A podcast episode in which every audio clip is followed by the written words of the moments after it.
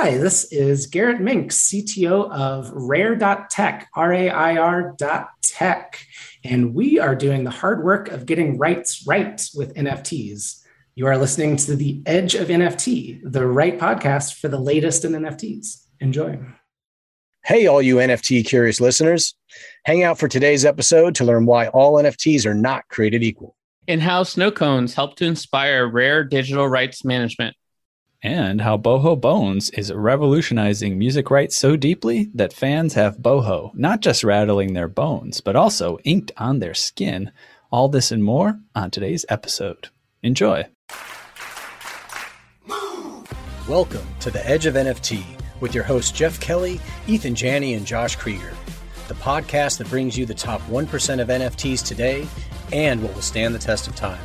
We explore the nuts and bolts and the business side, and also the human element of how NFTs are changing the way we interact with the things we love. This podcast is for the dreamers, disruptors, and doers who are pumped about this ecosystem and driving where it goes next. Today's episode features guest Garrett Minks, CTO of Rair.tech. That's R A I R.tech, a blockchain based digital rights management platform that uses NFTs to gate access to streaming content. Garrett has deep expertise in distributed ledger technologies and their unique token economic incentive frameworks Garrett is an early adopter of blockchain innovations, digital collectibles, and DLT based media platforms. After writing his first book on distributed technologies, he realized no viable publishing platform using next wave distributed technologies existed where content could be sold and resold via immutable ledger tokens. Instead of using FANG platforms and giving the majority of proceeds to predatory intermediaries, Rair.tech was born. Garrett, welcome to Edge of NFT. Thanks so much for having me. It's a pleasure. Well, let's jump right in. I want to ask you a question for listeners who are unfamiliar. Just tell us what is Rair and what problems are you solving? Let's go a little bit deeper. Certainly. So I think many of your viewers are aware of what these non fungible tokens do, these really awesome, unique serial numbers that basically allow you to make almost anything work like Bitcoin, which is awesome, I think. Uh, to be able to say, hey, I own this magic apple and I can send it to you, and now you own it, and now I don't. And now the whole world agrees on that. But taking it much, much further than just uh, sort of a, a, nebulous token in the sky, but uh, actually applying it to all sorts of interesting things arts, collectibles, eventually real estate, all sorts of other uh, crazy use cases. So once I found out about them, actually from CryptoKitties way back in the day, I just immediately got obsessed and then have been tinkering with how to make them more useful ever since. It seems like we're just scratching the surface on what NFTs can do. You mentioned a few different applications, but it's like bananas, right? It's much more than just collectibles. Could you tell us a little bit about the technology behind like NFT unlockable content? And why should we care about encrypted streaming versus unencrypted downloads? Certainly. So, really, what I think the amazing breakthrough with NFTs is, is actually this authentication mechanism that basically you can prove that you own a thing, uh, and then you can use that to ideally do stuff. So, kind of, I would say this NFT 1.0 is, of course, look at this image uh, look how pretty it is. I own it. Nobody else does, even though everybody can view it. Uh, and where I really see the space moving is uh, here's your authentication credential. We're using basically this giant global supercomputer to verify that I own a thing. Uh, but now, instead of just seeing an image that everybody else can see, you can actually use it to unlock uh, really anything. So uh, we started with streaming video just because that's uh, kind of the biggest thing on the internet right now. Uh, but of course, if you can use an NFT to unlock streaming video, you can use it to unlock audio, uh, albums, uh, eventually ebooks if you get the ebook reader hooked up properly. Really, any any kind of media or generally any kind of data uh, can be unlocked uh, using this very secure new uh, new mechanism. So that what, that's what gets me excited, especially about NFTs. Not just that they're sort of cool images, but the uh, the future that they hold, and, and basically uh, proving that you that you own something, and then using it to do something uh, that you couldn't if you didn't own it. Got it. So you know, in our intro, we talked about these FANG platforms, which sounds very Halloween esque. But you know, you mentioned metadata too, and how it's stored and how that sort of affects this whole equation. Talk a little bit more about the gamification of NFTs and and why does it matter if it's shared or unique, and how is Rair sort of making this process easier for folks um, that really care about that? Sure. So, you know, uh, metadata might be one of the most interesting parts about NFTs because without it, it's just a serial number, right? It's like I have 0x number one, but if there's a link to the, you know, giant Beeple JPEG, well, actually, it's not just some random 0x number one. It's actually this thing that's worth $70 million. And the only reason it is is because there's metadata that says it's that way. And that's another thing that I think we're just barely scratching the surface of. So, metadata, as we see it now, is just kind of the image, the description, and then some attributes, uh, basically. Uh, but that's already provided, you know, enormous value. With those attributes, you know, the Bored Apes have different mouths or different hats or different eyeballs. That's all metadata, and that's what I think sort of uh, gets those kind of collectible, you know, spirits going. Right? I want the I want the one that has this set of eyeballs in this mouth and only 0.1% of them do. Well, that all comes from that all comes from metadata. Uh, that's really what kind of breathes life into an NFT. Uh, you know, because without it, it really is just sort of a serial number that doesn't mean anything. So, so what can folks do with Rair that they can't do without Rair in the context of what we just talked about? Certainly. Well, with metadata, there's sort of a lot of a lot of folk that reuse it over and over again. And that's not, I really think, how the, the high value uh, type work uh, operates. So you look at your Bored Apes, you look at your CryptoPunks, you look at your art blocks, they're using metadata in this really interesting and complex way. With art blocks, they're doing all of this generative math type stuff to make their metadata. But if you look at kind of the run of the mill uh, NFT, that might be the same image, you know, a hundred times or a thousand times. Well, what makes number two different from number 1000 if you just keep sharing the same image over and over again. So, kind of in addition to our streaming tools, uh, we're also working uh, quite hard on a lot of batch, sort of batch upload, batch optimization of NFTs to make sure that every single one of them can actually be unique. And even if you only provide one base image, we would then be able to manipulate that image in all sorts of interesting ways uh, to make sure that the product that you actually sell folks when you're making NFTs using our platform is unique. So, kind of interesting example. Maybe you you're an artist and you only have you know this one image that you worked really hard on. Well, you can use our tools to assign a different HTML color code to every one of those images. So even if you only made one, if you wanted to make a thousand copies of them, they could at least all be a different color at minimum. But it really does kind of put the onus on the creator. We have these, what I think are quite powerful tools that we're developing but really uh, it's kind of up to the creator how they how they want to use them. But that's fundamentally what we're trying to do in all sorts of different ways is powerful tools for creators to be able to make really high quality uh, nfts and if that's making better metadata or better streaming video then that's uh, and what about the flip side of that garrett in terms of how who can see the nft do you guys play in that world at all Yes, absolutely. So the the metadata is like the public facing part. That's what everybody sees. It's the Beeple image and the and the description. What we also do uniquely is uh, we can upload, uh, as I mentioned, streaming video, and uh, only the owner of the NFT can actually uh, prove with MetaMask that they own the item, and then we can uh, unlock an encrypted stream that only they can see. Yeah, this is beautiful. I mean, membership sites, right? I mean, I don't know how deep you're going into membership sites at this very moment, right? I mean, you got the streaming video kind of thing, but I'm talking thinking about like courses, right? Courses are huge, you know, and or, or just even gated content, you know, it's going to be there's going to be just like there is now a ton of players who gate their, you know, online courseware, you know, with NFTs, right? It's just a matter of who's going to get in there first and and do it well and do it in a way that integrates like existing platforms do. We've heard, you know, we've heard NFTs described as like as like mini supercomputers before, right? And in this conversation with you specifically, I'm becoming more and more aware of like, there's just so much more to be done, right? I'm actually curious why you don't think more has been done yet, you know, in terms of the functionality of the NFTs and, and like taking advantage of all the potential of, of the uh, sort of supercomputer aspect. We've got collectibles, right? I mean, and we've we've got a few things, and you're definitely trailblazing on how uh, complicated it could be. But any thoughts on that? Certainly. I mean, it's, it's a shiny new toy for sure. And, you know, it's the maybe logical first step is to do like a pet rock and that, that sort of functionality.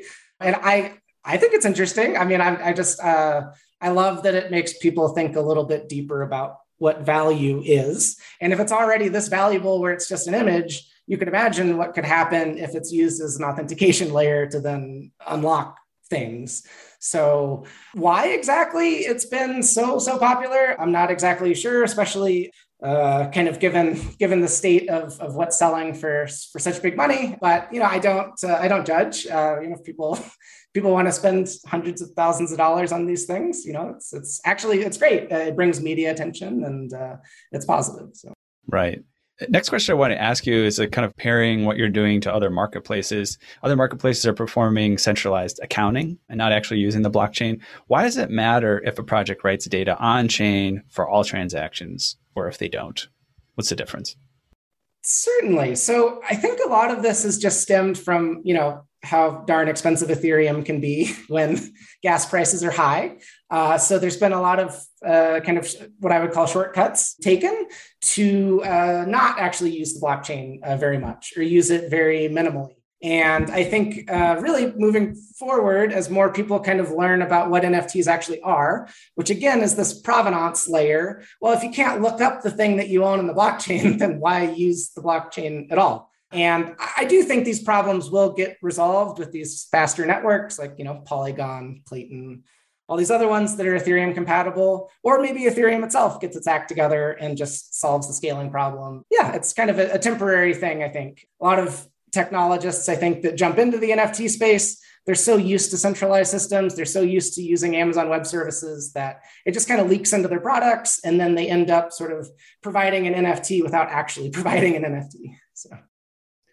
Right, and that it plays into this other you know thing that I think a lot of people don't realize, and that's that if you mint on like OpenSea, but you move over to Rarible and, and you try to sell something over there, like your your contract it's compatible with OpenSea, but you're not going to be able to earn your royalties over on Rarible, right? So there's this this kind of cross platform compatibility that's not there. You know how are you guys working on that? How are you solving that problem and um, you know making it much easier for people to, to reap the same rewards across platforms certainly that is definitely kind of a dirty secret in the space that your royalties are currently siloed to the marketplace of origin and that's just due to whoever writes the contract usually writes like a custom way of doing the royalties and the only way that they'll actually honor the resale royalties if you use that same marketplace that's a perfect example. Mint something on OpenSea, sell it on Rarible. That's not going to work. So the solution that we've implemented uh, is this thing called, it's very geeky, it's called EIP 2981, which is this universal royalty standard.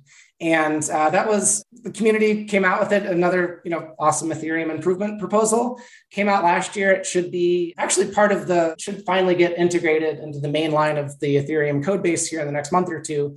That should hopefully clean up some of this because with that, you put in this little field called royalty info. And in royalty info, you're using a universal standard, or ideally a universal standard if everybody adopts it, where you can look and say, ah, this is what the royalty rate is. And if everybody adopts this EIP proposal, then you really will have uh, cross marketplace compatibility. Uh, but currently, everything is siloed. So just be careful. Yeah, that's wild. So, it, but everything you guys are working on is that incorporated um, into Rair? Yes, absolutely. And the really awesome part about sort of staying inside of the Ethereum ecosystem uh, is that we can move to other places like Binance, uh, like Matic, like Klaytn, and that same exact code base will port perfectly. So by them developing the universal standard on Ethereum, we're able to use it in all of these other places as long as they're compatible with the same called a virtual machine, the same underlying thing that the smart contract code compiles to. So I have a SolPunk. Is uh, Solana also in the mix there? Solana's interesting. I've looked into them uh, quite a bit. Uh, there's one thing called Neon Labs. They're trying to get the Ethereum virtual machine to work on Solana, but your actual your SolPunks and don't they have like Degenerate Ape Academy? Like yes. A... yeah, I thought about one of those. I didn't pull the trigger. yeah, I mean, it's fun. Everybody, we should do our own derivative, I guess, of uh, yeah, the, those SolPunks at least are written in a kind of uh, Solana standard. So it's completely isolated and siloed onto that platform and would have no way of moving anywhere else uh, unless somebody wrote the code to do it. So. Cool. Well, we'll save that one for for another day. But it's really exciting what you're doing to sort of help the industry evolve. When we take a step back outside of Rair and what we've discussed today, you've you've been around a while. You talked about crypto kitties. What stands out to you as game changers over the next few years on the technology side? What are you excited about? Certainly. Well, you know, we've definitely put quite a few of our eggs in the Ethereum virtual machine basket uh, for good or for ill. You know, at the end of the day, it is JavaScript. It's not one of these really fancy functional programming languages like Cardano has. But I think because there's so many billions of dollars in the Ethereum ecosystem and there's so much development in it, uh, that kind of moving forward, it's who can continue to support the. I really think this Ethereum, uh, or excuse me, the ERC 721, that was the original NFT standard. It just has so much value associated with it now. And people really like, you know, the Beeple thing, zero X number one. It just, it looks nice. So I think kind of moving forward, it's what, and if it's Ethereum itself, or if it's these, you know, dozens of other competitors that are trying to eat their eat their lunch. I think it's moving towards how do we sort of solve the scalability thing and allow people to make really high quality, I think 721 standard NFTs, but do them uh, on lots of places. Or if you really want to have a lot of provenance and a lot of authenticity, mint it on several blockchains so that even if one of them goes down, it'll still survive somewhere else. That's cool. And you know, you have an interesting technology perspective. I just wanted to briefly touch on decentralized versus centralized storage and how you see that sort of competition playing out over the next few years. Certainly. Well, you know, as a very long-term like Bitcoin person, obviously no keys, no crypto is of course always rings true, but at the same time it's very difficult I think for the average consumer to even get MetaMask set up. So I can absolutely see see both sides of those. And maybe there's even a bit of an evolution in a consumer where maybe they start in a custodial type product and then maybe they graduate to doing their own self custody. So I try not to now to actually get fiat and credit card type payments integrated it really throws a huge wrench in things because you you're trying to use the blockchain but you're doing it on somebody's behalf and that is actually quite tricky to balance so so does Amazon dominate here, or do does Filecoin and the other players have a shot? Certainly. Well, you know, we use IPFS. Filecoin is kind of a fancy version of IPFS. I, I certainly hope so. I think if you treat the actual serial number, the NFT itself, uh, with all of this care to make sure that it's being replicated on a blockchain, I don't know why you wouldn't also do so with the underlying data. Because if you have this really powerful, interesting serial number, and then it's going and rendering you an image that's stored on Amazon Web Services, does that, I mean, I don't know, that that seems kind of like lying to me.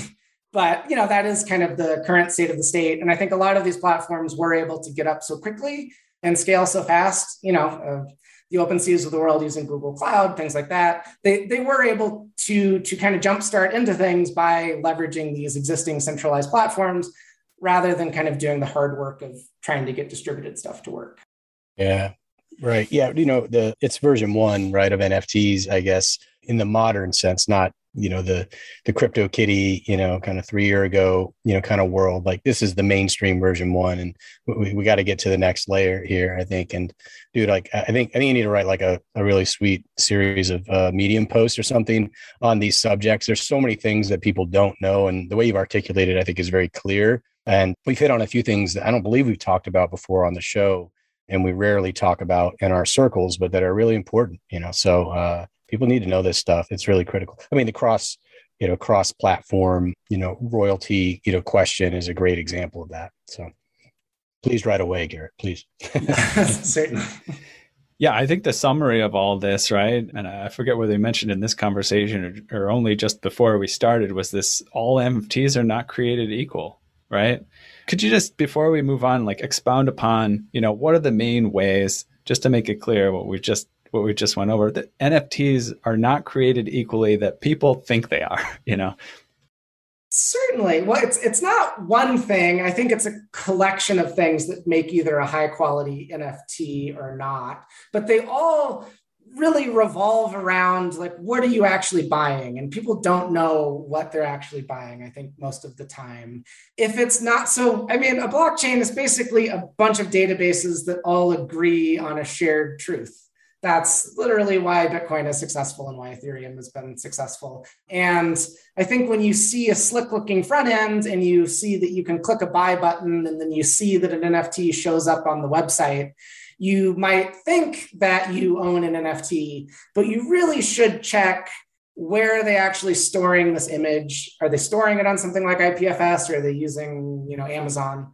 Right? I mean, not to get into the whole Parler thing, but I mean, clearly, if you support a centralized thing and they just decide that you shouldn't exist anymore, then you don't exist anymore. And the same thing goes on actually writing the NFT itself to a blockchain. You would think if you if you bought an NFT, it would actually exist on a blockchain, and that's also not necessarily true. A lot of places do this. It's called lazy minting, which is actually a very apt description of what it is because it is lazy. Uh, uh, to not actually put something on a blockchain, but to just store it on your own internal database. Yeah, makes sense. Thanks so much. Yeah, I mean, again, it's it's a transitional period, and it's it's definitely kudos to everyone for putting in their their two cents in how to make this work. But I think we really appreciate you bringing the clarity of thought to the conversation. It's it's much needed. Jeff, shall we uh, head on over to quick hitters? What do you think? Yeah, let's do it. I think great, great info for everybody. Garrett, thanks for sharing. Really critical that people hear this and you know put it to to practice really when they're buying and selling these things because it matters. Hi there. Let me interrupt one sec with a special secret. Here at Edge of NFT, we want to loop you in on the best kept secrets in NFT right now. So this might be the first time you've heard of it, but you need to know about Koii, especially if you are a creator or even if you're just a supporter of groundbreaking projects. You need to dive into Koii ASAP, and you can do so absolutely for free. Here is the best way. Go to edgeofnft.com slash Koii. That's edgeofnft.com slash K-O-I-I, two eyes. There you can find out how to install the Finnie Chrome plugin, publish your first 50 NFTs for free, and start earning Koii whenever anyone visits your NFTs. Imagine a world where sites like Facebook and Instagram would allow creators to earn every time their posts are viewed. This is what Koii is built to support. Plus, Koii is built to scale globally without killing the planet. Go to edgeofnft.com slash Koii, install the Finnie Chrome plugin right now, publish your first 50 NFTs for free, and start earning Koii today. All right. Well, Edge Quick Hitters, it's a fun, quick way to get to know you a little better. There are 10 questions, and we're looking for short, single word or few word responses, but feel free to expand if you get the urge. Ready to dive in? Uh, let's do it. All right. Question number one What's the first thing you remember ever purchasing in your life? Actually, it was the Offspring Americana CD with the with the little alien on it that's eating the guy with the little leg brace. It's such a vivid image in my mind. I was like seven years old. So. Oh, that's awesome. Yeah. Uh, cool. Uh, question number two What is the first thing you remember ever selling in your life? Selling. Probably snow cones. Everybody else was selling lemonade. And then I figured, you know, snow cones. Dare to be different. I love that. More yeah, refreshing. Yeah, I'll 10x your some... refreshment over here at this lemonade stand. definitely some foreshadowing there with what you're doing with Rair, sort of taking a different path. yeah. But wait a minute. Where were you slanging these snow cones? Oh, in front in front of you know parents' driveway, of course, free real estate. What state was this in? Oh, uh, in balmy Houston, Texas. So ah, there we go. Helps, helps. Yes. okay. Question number three. What's the most recent thing you purchased? Ooh, uh, well, I got a, a uh, 12 volt fridge to go camping with, so that's exciting. Well, I just came back from a camping trip. that doesn't count if you've got a fridge, dude it's glamping. That's true. I'm just kidding. I had an air mattress. We plugged in. Yeah. oh, yeah. You got to have some cool, cool beverages. Okay. Question number four then. What's the most recent thing you sold? You know, I haven't sold anything in a while. I've been on like just like a buying binge. I, don't, I can't. what did That's I, the problem with uh, NFTs. It's true. Just hoard, just hoarding. Yeah. I, geez, sell. Have to take a while. Oh, uh, an, an old motorcycle of mine that didn't work. I did get rid of it on Craigslist a few months ago. Okay, nice. That's awesome. All right, question number five. What's your most prized possession? Ooh, my most prized possession. Well, I do have these limited edition Vortex Kooshas. I have the entire set, all the way from the original Koosh, which went 90 yards, all the way to the 110 yard Vortex Koosh. And I think they'll be collectible. I collect weird things, and uh, they're in my background right now. So I will say no. Did you have a second one you bought that you actually used? Because I kind of would want to try it out. Oh, absolutely. Absolutely. Yes, those are the new in box ones, but I also have one that I play with. Yes, of course. Awesome. By the way, I love how this, if you're not watching, you're only listening, I love how this almost turned into like a QVC like presentation. You know, he's like, here we have these lovely cushions. I expect a little timer to show up and you can have one for yourself. they may be listed. That's true. Uh, okay. Question number six. If you could buy anything in the world, digital, physical, service, and experience that's currently for sale, what would that be? Anything in the world. All the Facebook stock so that I could burn it all and then it wouldn't exist anymore. oh, thank you. Free me from the chains. Yes. At least make an NFT out of it though at the end. True. And then burn that NFT. Zero X zero zero zero zero zero. It is for sale, but it might cost a pretty penny. Question number seven. If you could pass on one of your personality traits to the next generation, what would that be? Yes. Uh, be a sleuth. Don't take things at their face value. Dig in deeper. Make sure you know what's actually going on. Otherwise, you might not like what uh, what it does. So. You might have made a deal with the devil at the crossroads. This is true. Yeah, uh, important, important trait for sure. Uh, Namely, question, Facebook. yeah, yes. question number eight: If you could eliminate one of your personality traits from the next generation, what would that be? Ooh, well, it's a double-edged sword. Maybe not getting so so geeky. Maybe not getting so lost in a in a vortex of time and interest. I would say there's probably a balance between sleuthing and over sleuthing. Got it. Question nine. What did you do just before joining us on the podcast? Ooh, uh, I was talking with my head of DevOps about Kubernetes stuff. Right on. And last one. What are you going to do next after the podcast? Ooh, I will probably go back to talking to my head of DevOps about Kubernetes. well, there you go. We're just Easy a- peasy. We're just an interlude here, guys. Right, right. Well, that's Edge Quick Hitters. Thanks so much. Appreciate it. What do you say we uh, we dive into some hot topics? Let's dive in. Let's dive deep. All right. NFT game steals our work, gets called out, deletes account. Okay. Epic Hero Battles, a blockchain based game on the Ethereum network. It was trying to sell 10,000 NFTs that consisted of a randomly generated hero and their pet, uh, which could then be put into battle to win either prizes or more NFTs. They not sure how randomly generated they would have been though, because despite the well-worn and by September 2021 shown to be entirely BS claim that NFTs are all about artists and ownership of their work. For its main page, the game's creator decided to just straight up steal a piece of key art from indie game Wildfire, which came out just last year and is pretty damn good. Okay, well, on topic, hot topic, huh?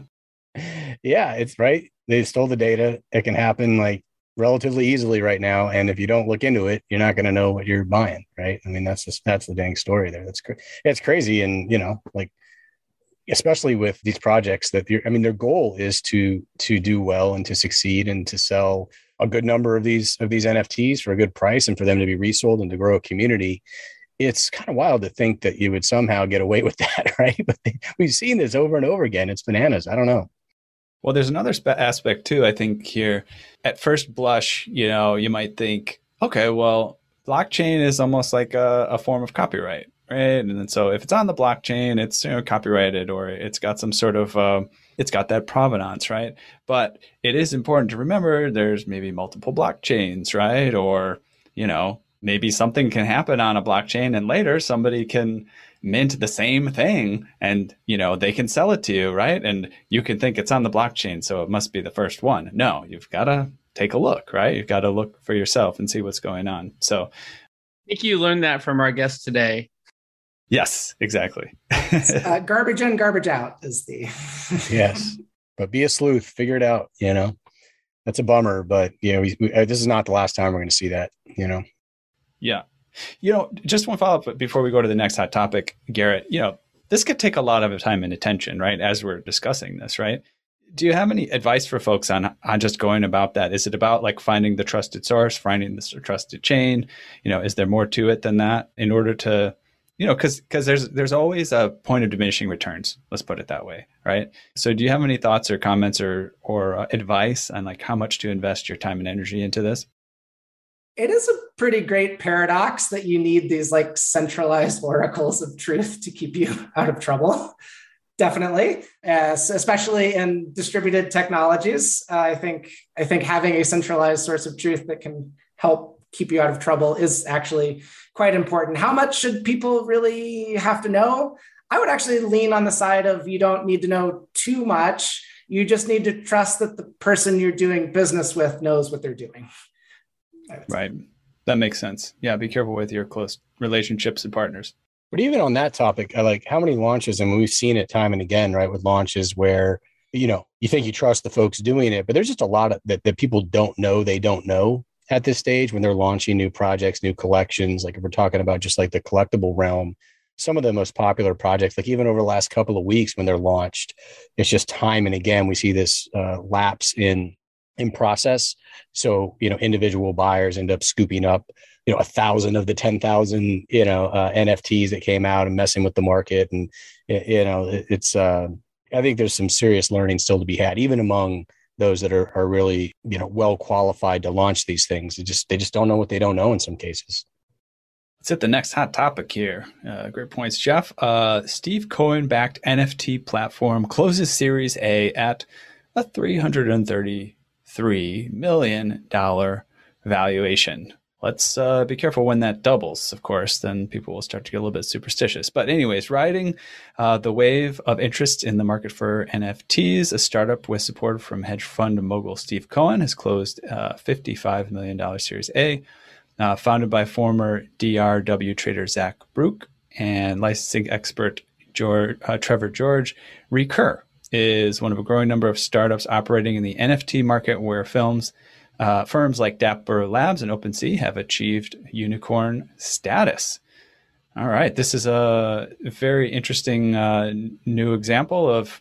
Yeah, I feel like actually very early on in the podcast we had a lot of you know fundraising announcements, and and back then you know within say the first ten episodes, five episodes, now we're seasoned veterans, just five or six months later but you know it was astounding to hear that this much was raised or i remember the comment of you know we had an article about how much was raised or what the valuations were and jeff made the comment well that really wasn't much more than the people that just sold.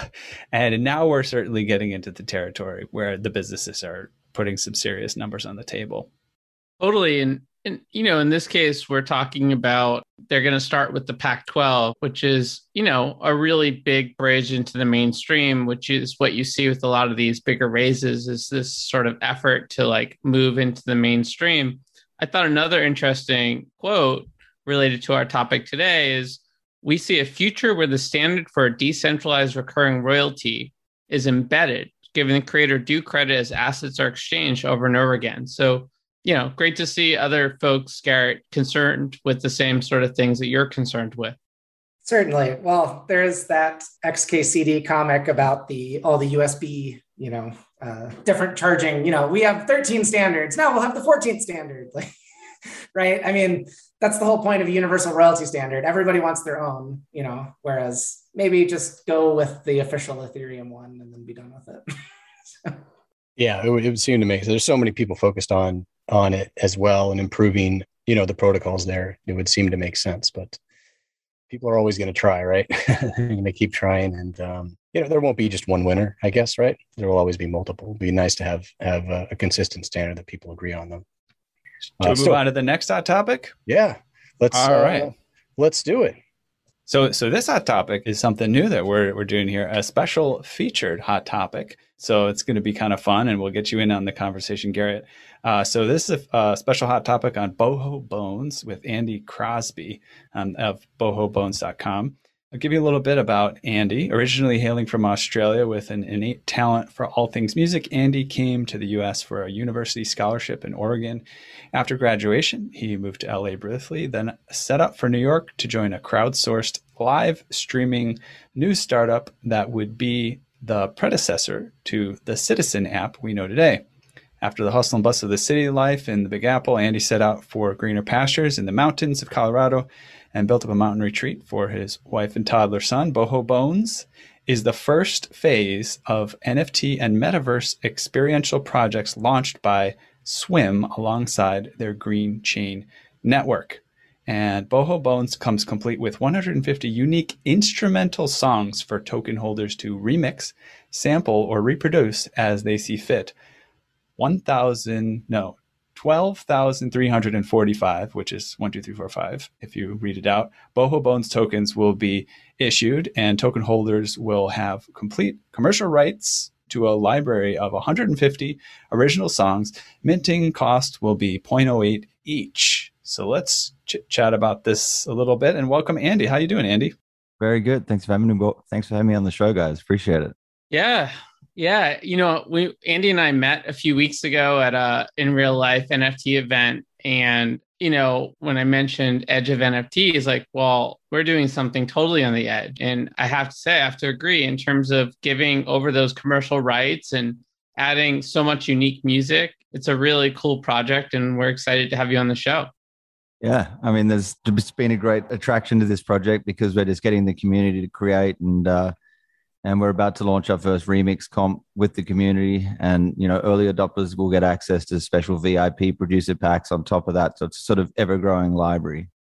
There you go. Uh, what was your personal inspiration and experience to create this project? And how does boho bones aim to reshape the music industry? I'd been signed to sony sort of back in 2012 uh, with a band. And then we had an a&r guy who'd signed us pass away and the project kind of got shelved and all these rights got shelved just because they decided to move on with other stuff. And i thought you know that's kind of a, a waste of hard work. It would be great to give the you know the rights back to creators. So that's what we've sort of done here is open those doors. They can have all the commercial rights. It's written in the first paragraph of our solidity contract. And then if they make over 25,000 US dollars we just ask them to donate 20% back to the community wallet for boho bone so we can give out additional uh, scholarships, grants, you know, artist grants, you know, music scholarships, uh, and just keep the community thriving and creating. So, explain to our listeners, like, how is Boho Bones so different from other, you know, but similar NFT projects, and like specifically commercial rights transfer? Like, how does all that work? What what makes this so different and special? So, you know, you see a lot of the projects, they might just be a JPEG and it's the generative JPEG you know we've gone and added the ex- extra layer of putting in a unique audio track that then they can go and release on spotify and own the commercial rights and monetize and you know not not have anyone sort of take any of the share. It's, it's theirs you know and they can collaborate with the community. And then there's just we ask just if they make you know if they go and make a million dollars they make a donation back to the community wallet just to keep the community thriving as well and so for folks that don't really know how the how the smart contract works when it comes to commercial rights, like how is that baked in? How do you know that you've got something that's legitimate as a buyer of one of these NFTs? So I mean that's all all stored on the blockchain and then we've actually created all the loops ourselves. So you know we've registered those loops and then given those rights to the actual community holders. So I mean that's sort of a first first of a kind on the on the NFT side of the blockchain.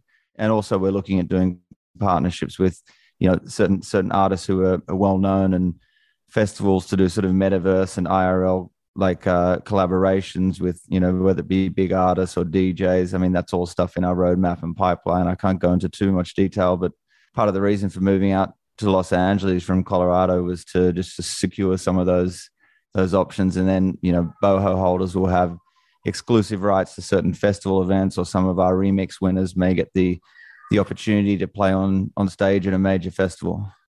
That's really cool, Garrett. You're uh, you're into collectibles. Has music crossed your path? Yes, absolutely. If we unlock video, we can also, of course, unlock audio or really any any combination of the two. I was curious, Andy. So it's 0.08 Ethereum to do it. Do you have any plans to try to make it at a little bit lower price point? It seems like maybe 300 bucks or so might be a little bit tough for maybe some newcomers in the space.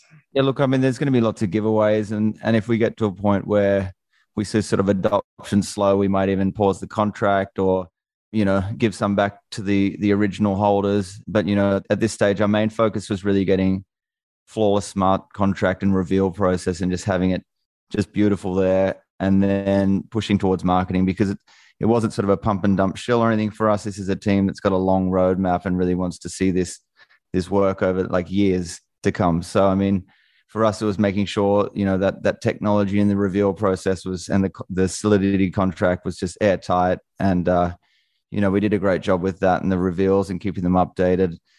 And now this week's the big sort of marketing week where the team sort of shifted focus to that. It's a pretty small team, and uh, you know we sort of all sort of shared bits and pieces of what has to get done. So everyone sort of shifted to that marketing mode this week, and then and then look, we'll get to next Sunday and uh, you know we'll make a call. But I think we're sort of at the tipping point where you know we could see big adoption real fast, and I think we're ready for that too. And there is a uh, 25% discount thanks to Ethereum this week compared to last week too. yeah. Yes. Facts. Well, it was 350 Gwei this morning, so just watch out. You know. Yeah. Right. right, All right. Gas is no joke. I think we launched on the the toughest week possible. I mean, it was a, a public holiday weekend, and I mean, gas it sometimes to to mint you know two or three tokens was uh, you know seven thousand dollars. And today, thank goodness, it's uh, it's calmed down. You know, you can mint one for for twenty dollars Ethereum value USD. Well, you, you can take that same code and deploy it to Matic or some of these other places for like a penny. yeah, that's we're looking at doing that, deploying it on cross chain, and then but still having the you know the main metadata housed on Ethereum. I think you know it's all stuff you know it's everyone's growing in the space and learning quick. And you know, I like the authenticity of of the ETH chain, but I think you know some of those others are just you know bringing the transactional fee down, and we're gonna we're gonna try and accommodate everyone where we can. Yeah, I was really excited to kind of look through the catalog a couple days ago. Yeah, I'm a musician. I went to school for it, you know, eh, like, you know, have quite a background in it as, as you do. And uh, it's really great to see somebody blazing the trails. Um, it's fun to see these kind of loopable, you know, musical experiences. It's fun to see the variety of them as well. I want to ask you a question maybe about the community, but but first I want to ask you like how did you approach like putting together so many musical samples and having them all be interesting and you know have a variety and you know not have you know total duds? Like is that something you can even explain? Like how does that work out? We've got sort of a couple of musicians and producers on the team and it was you know everyone was just sort of writing together and you know i've also mixed and mastered records with some major labels before so i you know got those final copies and and got through that. We've also now got some partnerships with some, um, you know, actually automated cloud mastering that we'll do in a Web3 format in the metaverse and that sort of thing. But that's, I don't want to get too too deep in the, into the roadmap. But uh, you know, we also want community creating samples and having a community, you know, sound library in in that access for token holders. And then, uh, you know, we're we're talking to lots of big artists who will come in and you know hopefully do a collab, a, a producer pack, a remix comp, you know, and really really grow the community and engage them that way speaking of growing the community, we uh, we shared what you're up to with uh, AJ Jackson, Saint Motel, and Scott Page, formerly Pink Floyd, some of our friends, and they're pumped to uh, chat with you more and learn more about what you're doing.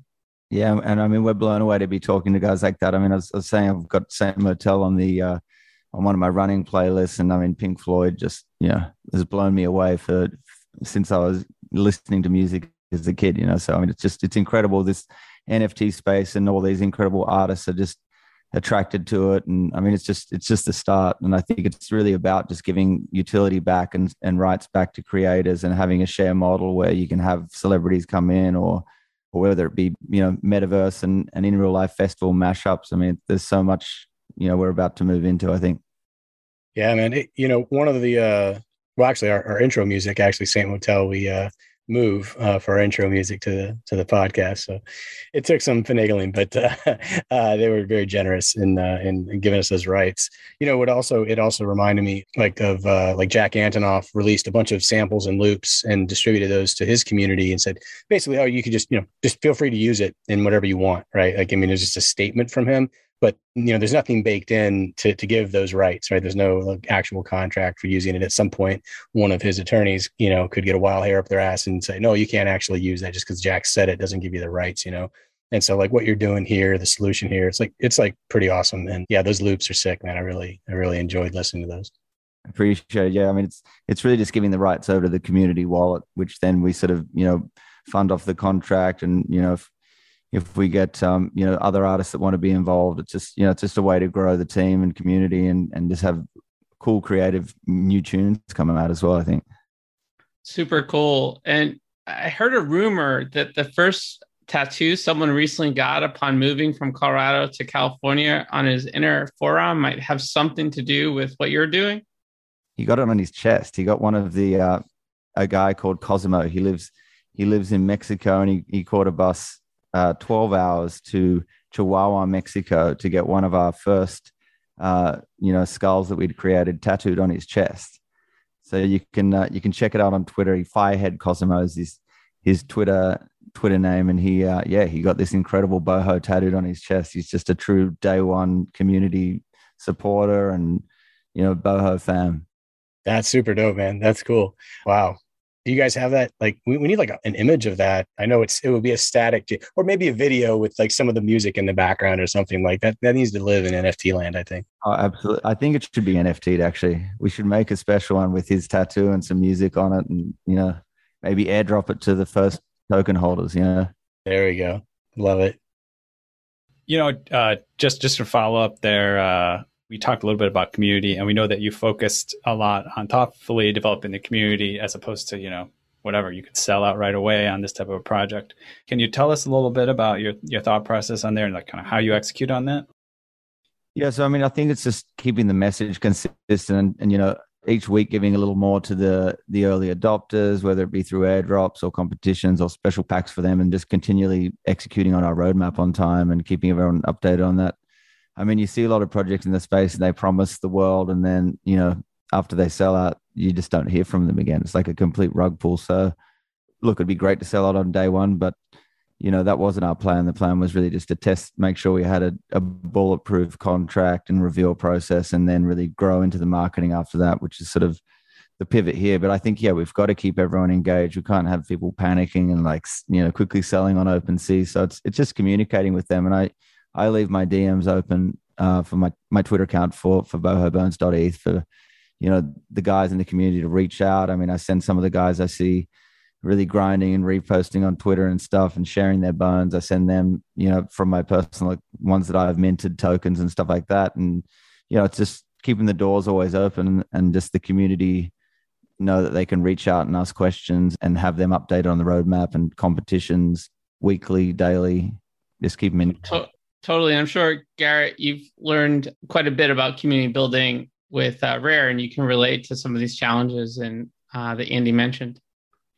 Absolutely. Well, we are taking a bit of a sort of software as a service white labeling type approach where we're giving these tools to people who can hopefully make their own their own communities with them. But yes, absolutely. That is totally the difference between something that's successful and something that's not. You've seen it with the art blocks and with, with all of these other projects. If there's not some kind of interesting, compelling gamification reason to come back over and over again, people aren't. Uh, I think there's this like existing paradigm of I'm going to take an image and then just make an NFT out of it. That absolutely isn't what Boho Bones is doing. is super awesome. I hadn't heard about it until now, but doing like uh, loops and samples that do generative new music. That's that's absolutely the entire ethos, I think, of the NFT space is we don't want existing IP. I don't know if you've seen like, I don't know, I haven't seen a bunch of like Marvel IP trade for a bunch of money. it's right, it's Bored Ape Yacht Club and Pudgy Penguins, and right. I mean, that it's great. I think. I think it's an active kind of like rejection of the previous IP paradigm. So I am all for new stuff. Yeah, yeah. This is fun. This is our little experiment bringing these two two different uh, topics together. And uh, thanks for experimenting with us, as is the the nature of the space. folks can go to uh, Boho uh, Bones' website, which Jeff mentioned earlier, bohobones.com. And we are going to do a, a, give two. This is like a double giveaway show. So this is exciting. Look um, out, folks. So, Andy, you've got uh, five uh, Boho Bones, I think we're going to be giving away. Is that correct? That sounds pretty awesome. Yeah, we're giving away five. Very so excited. look out, folks. If, if you're excited about what what these guys have cooking, you'll have a chance to sort of join the community firsthand through Edge of NFT. Thanks, Andy, for joining us for the special Hot Topic segment and wish you the best with your project. Thanks, guys. Thanks for having me on. And uh, cheers, Garrett, as well. We, we're big fans of Rair and, you know, we'll, we'll do something together in the future, hopefully. Absolutely, Andy. Looking forward to it. and uh, yeah, Garrett, thanks again as well for joining us today and on our episode of Edge of NFT. Would love to sort of also share with listeners where they can go to learn more about you and the projects you're working on.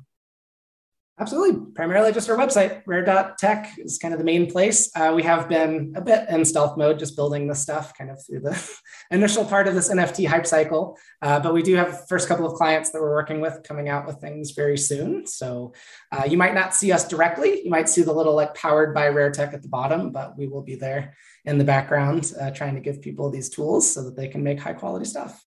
Awesome, man. And it sounds like uh, we also have a, a, little giveaway we're going to uh, put together with Rair. Um, what can you tell us about that?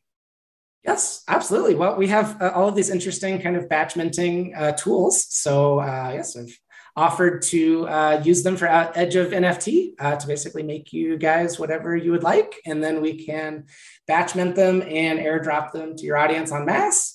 Just pick the blockchain you'd like, or maybe all of them Klaytn, Polygon, they're all quite affordable. And uh, yeah, your listeners will just have to supply their 0x address and we'll do the rest. Amazing. Yeah, we'll do something really fun. So again, keep an eye out on our socials for uh, for all the information on the giveaways we talked about on today's episode. Really exciting stuff. And again, Garrett, thanks so much for for all the great info uh, on today's episode. is amazing. And so we've pretty much reached the outer limit at the edge of NFTs for today. So thanks for exploring with us. We've got space for more adventures on this starship. So invite your friends and recruit some cool strangers that will make this journey all so much better. How? Go to iTunes right now, rate us, and say something awesome. Then go to edgeofnft.com to dive further down the rabbit hole. Want to help co create Edge of NFT with us? Got guests you want to see on the episode? Questions for hosts or guests? An NFT you'd like us to review? Drop us a line at contact at edgeofnft.com or tweet at us at Edge of NFT to get in the mix. Lastly, be sure to tune in next time for more great NFT content. Thanks again for sharing this time with us today.